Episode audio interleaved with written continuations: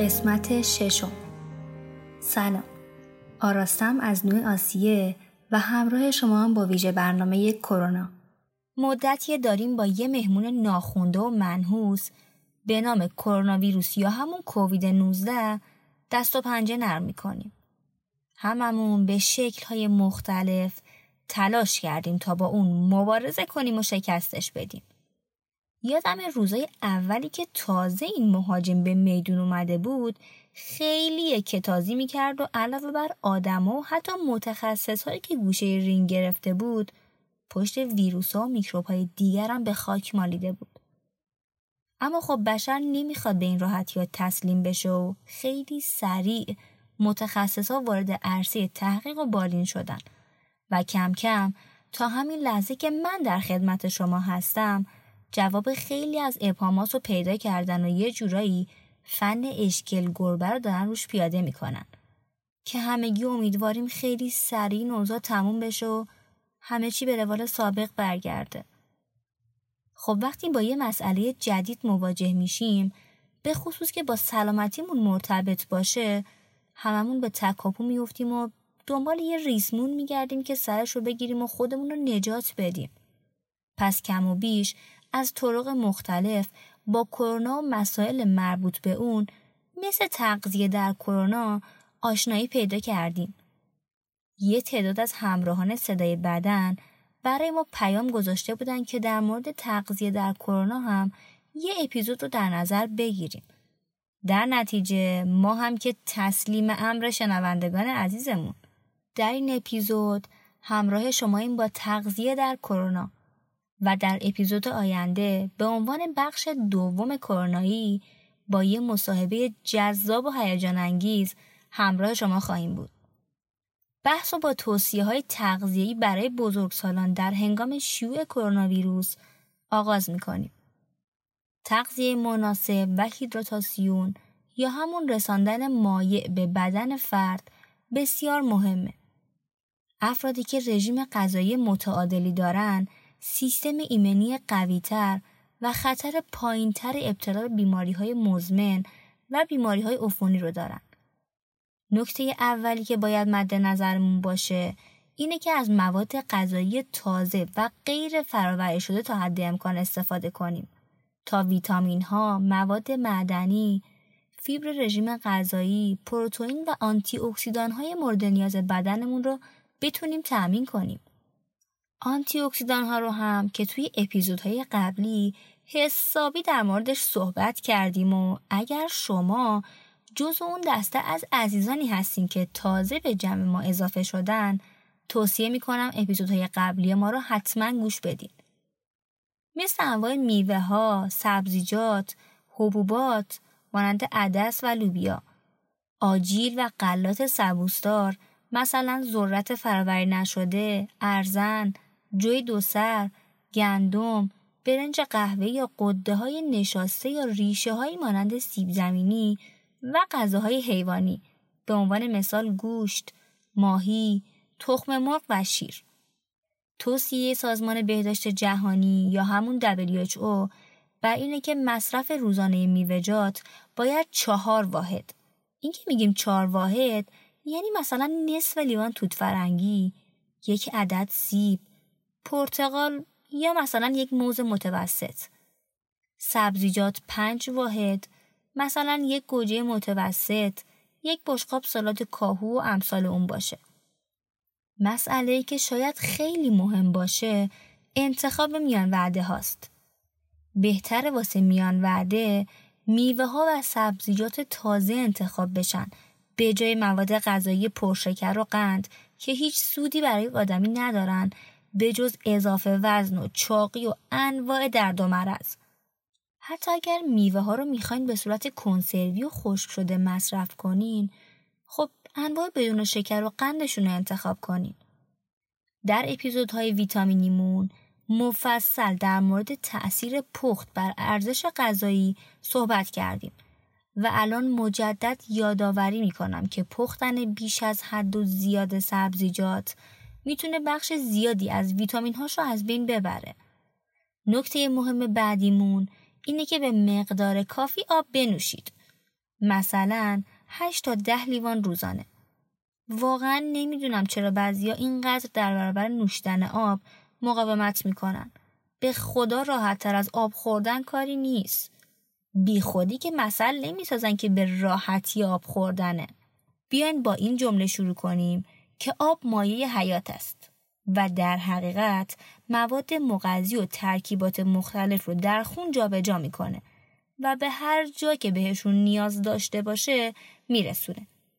از طرفی دمای بدن رو تنظیم می‌کنه و مواد دفعی بدن رو می‌بره برای دفع. راستی مفاصلتون هم روغنکاری می‌کنه تا مثل در اتاق آقای مدیر قرقرو قیش قیش نکنه. توجه داشته باشین که آب بهترین انتخابه.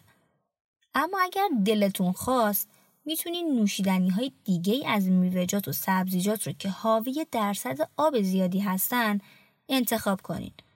مثل آب هندونه یا شربت لیمو.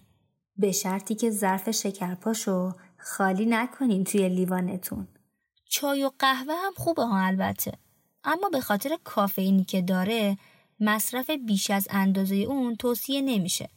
یا مثلا نوشابه های گازدار چون حاوی قند بالاییه. ممنون از توجهتون. بریم که در ادامه داشته باشیم یه موزیک جذاب و بعد از اون هم همکار عزیزم خانم تشکری در خدمت شما هستم با ادامه مبحث کرونا.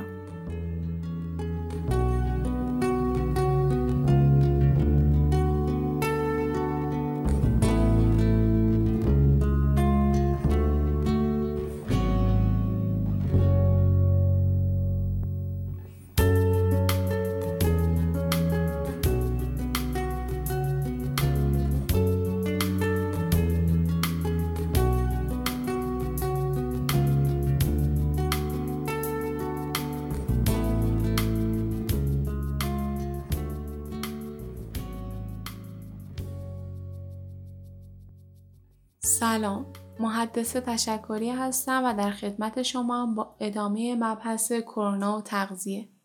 امیدوارم که تا اینجای کار خسته نشده باشید همیشه گفتیم چربی کم بخوریم ولی نگفتیم که اصلا مصرف نکنیم حتی مصرف متعادل چربی های سالم هم ضروریه. اولین نکته اینه که به جای مصرف روغن های جامد، حیوانی، چربی های گوشت و خامه روغن و چربی های مفید مثل روغن زیتون، کنجد، کانولا و آفتابگردون مصرف کنید. از طرفی در مورد مصرف گوشت می‌تونید گوشت قرمز رو یک یا دو بار در هفته و گوشت مرغ رو دو یا سه بار در هفته مصرف کنید. به طور کلی انواع گوشت سفید چربی کمتری از گوشت قرمز داره. همونطور که پیش از این گفتیم بهتر مواد فرآوری شده مصرف نشن و یا کمتر استفاده بشن. پس مصرف گوشت های فراوری شده مثل انواع سوسیس و کالباس هم ممنوعه. چون چربی و نمک خیلی بالایی دارن. خب شاید براتون سوال بشه که حالا چربی و نمک زیاد به جز اینکه باعث چاقی میشه آیا خطر دیگه ای هم داره؟ بله که داره. مواد حاوی چربی و نمک بالا موجب تحریک سیستم ایمنی بدن میشه و می‌تونه ایجاد تورم و التهاب توی قسمت های مختلف بدن مثل مجاری تنفس و مسیرهای هوایی بشه. الانم که خطر کرونا هست و دیگه خودتون حساب کنید. یه نکته مهم در مورد پخت گوشت یا تخم مرغ اینه که به طور کامل اونها رو بپزیم. چون علاوه بر هضم و جذب سخت در گوشت های نپخته یا نیم پخته احتمال وجود آلودگی های میکروبی و انگلی هم هست که می‌تونه مشکلات گوارشی برای فرد ایجاد کنه. یه تبلیغ نشون میده راجع به تخم مرغ. اگر اونو هم با دقت دیده باشین نشون میده که سطح تخم مرغ پر از آلودگیه که به خاطر منافذ ریز موجود روی سطحش می‌تونن وارد تخم مرغ بشن. اما خیالتون راحت با پخت کامل از بین میرن. اگر تخم مرغ رو خام مصرف کنید جذب ویتامین B7 یا همون بیوتین صورت نمی‌گیره. بیوتین رو که یادتون هست. اپیزود مربوط به ویتامین های محلول در آب. بنابراین مصرف تخم مرغ خام یا نیم پخته تهدید جدی به خصوص برای کسایی که سیستم ایمنی ضعیفی دارن. حالا که بحث چربی شد حواسمون باشه لبنیات مصرفیمون هم کم چرب باشه و حتی امکان توی این اوضاع کرونایی ترسناک از لبنیات کم چرب پروبیوتیک استفاده کنیم. خیلیامون عادت کردیم به غذای بیرون. البته با توجه به جو حاضر بهتره بگم که عادت کرده بودی. اما از وقتی که کرونا و قرنطینه اومده وسط فرهایی که تو آشپزخونه هامون حکم یک کابینت جادار پیدا کرده بودن شروع به کار کردن و اما اقسام غذاها و شیرنیا و خلاص همه چی خودم پس باب شده. پس خودکفا شدیم. بنابراین بهتره تو همون خونه بمونیم و خودم پس هشتک بزنیم به جای اینکه رستوران بریم. خب بالاخره رستوران یک محیط عمومیه و افراد زیادی شاید اونجا رفت آمد داشته باشن که از قضا ما نمی‌دونیم کی کرونا داره و کی نداره. کیت شخصی که واسمون نساختن یا مثلا بشقاب پرنده‌ای که جلومون بگیریم تا هر کی کرونا داشت بوق بوق کنه. حالا با توجه به اینکه ادارات و محلهای کار باز شدن در صورتی که مجبور بودین که البته باز هم می‌تونید با خودتون غذا از منزل ببرید. اما اگر در هر صورت خواستین یه روز زیر سیویلی رد کنید حواستون باشه که حتما ماسک، دستکش و مواد ضد عفونی همراهتون باشه و فاصله حداقل یک متریتون رو با سایر افراد حفظ کنید. همچنین در محل کار از لیوان، بشقاب، قاشق و چنگال شخصی استفاده کنید. از ظرفهای مشترک مثل قندون توی مدت استفاده نکنید. و یا ظرف کوچیک واسه قند یا آب نباتی که مصرف می‌کنید در نظر بگیرید. جایی رو واسه غذا خوردن انتخاب کنید که اجلاس سران نگرفته باشن کارمندا.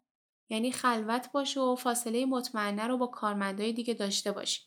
صدای بدن تصمیم گرفت که در این بخش سوالاتی رو که شما عزیزان برای ما فرستادین رو عینا بیان کنه و به اونها پاسخ بده.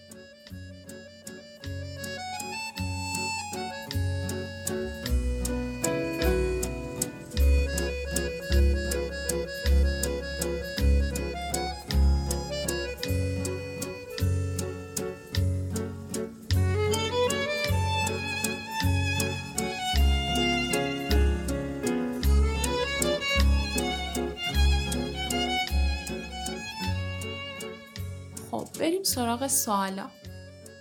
سوال اول روی نونی که می‌خریم لازم فرایندی انجام بدیم؟ با توجه به اینکه محیط های نونوایی تقریبا ازدهام زیادی داره و ممکنه با همون دستی که پول یا کارت جابجا میشه نون هم جابجا بشه بهتر پیش از مصرف توسط توستر، مایکروویو و یا در ماهیتابی روی گاز گرم بشه نونهای بندی کارخونه هم می‌تونن گزینه خوبی باشن که پیش از مصرف کیسه نایلونی اون رو تعویز کنین و یا حتی حرارت هم بدین. اگر هم که نون خودم پز درست می‌کنین که دیگه چی بهتر از این؟ سوال دوم توی کانال های تلگرام خوندم که سیر زیاد بخورین تا کرونا نگیرین. شما هم همین رو توصیه می‌کنید دیگه نه؟ اولا تمام مطالب رو از منابع معتبر بشنوین و کانال های بی اساس تلگرامی رو دنبال نکنید. ثانیاً بله سیر و زنجبیل به دلیل ترکیبات خاصی که دارن می‌تونن در مقابله با عفونت های باکتریایی و ویروسی مفید باشن. اما شواهد علمی و اثبات شده ای مبنی بر مصرف در درمان کرونا وجود نداره و بهتره که زیاده روی در مصرف اونها نباشه و حد اعتدال رایت بشه.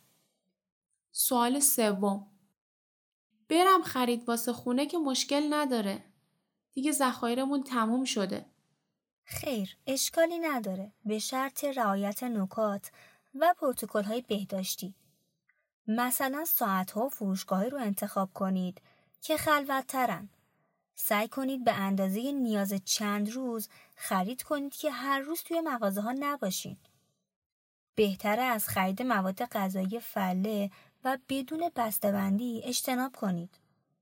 بعد از اینکه خریدها رو آوردین منزل حتما با آب و شوینده ها و الکل ضد عفونی کنین و بعد در محل مخصوصشون قرار بدین.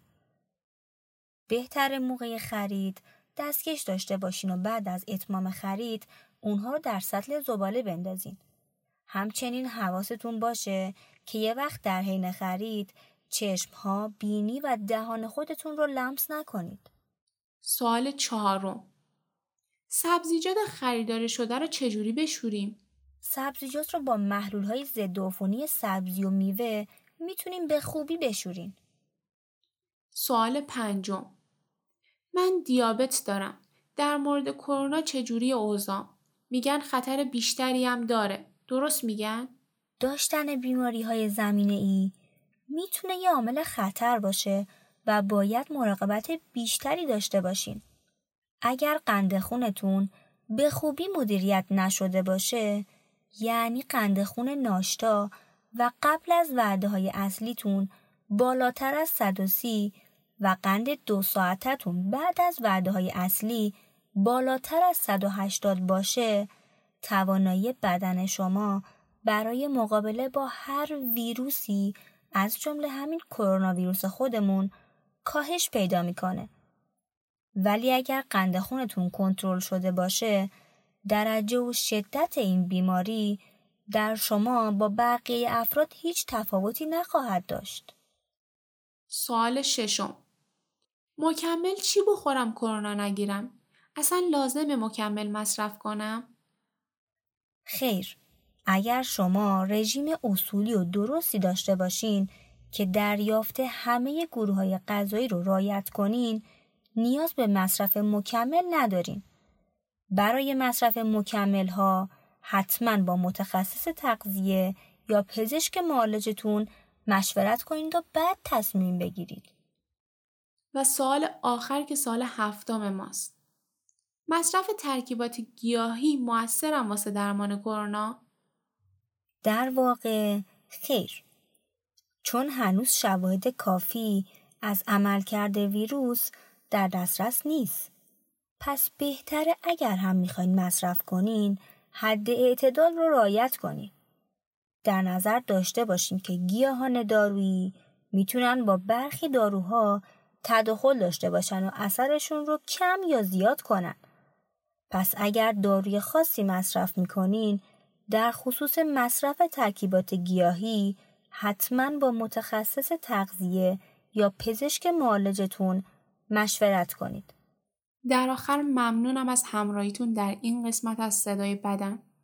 شما می‌تونید تمام قسمت های صدای بدن رو در صفحه تلگرامی ما به آدرس Body Sound underline MNT و تمام نرم افزارهای مخصوص پادکست مثل Castbox، شنوتو، Google Podcast و Apple Podcast بشنوید و مختصر کلیپی برای هر قسمت رو در صفحه اینستاگرامی ما به آدرس Sound underline MNT ببینید. برای بهرهمندی ما از نظرات و پیشنهاداتتون باید به آیدی Sound underline admin در تلگرام و یا direct اینستاگراممون پیام بدید. فراموش نکنید که حمایت از ما یعنی حمایت از هم نوعان خودتون. پس به بیشتر پخش شدن پادکستمون یعنی صدای بدن کمک کنید و اونو با دوستاتون به اشتراک بگذارید تا اونها هم بتونن صدای بدنشون رو بشنون. صدای بدن صدای سلامتی شماست.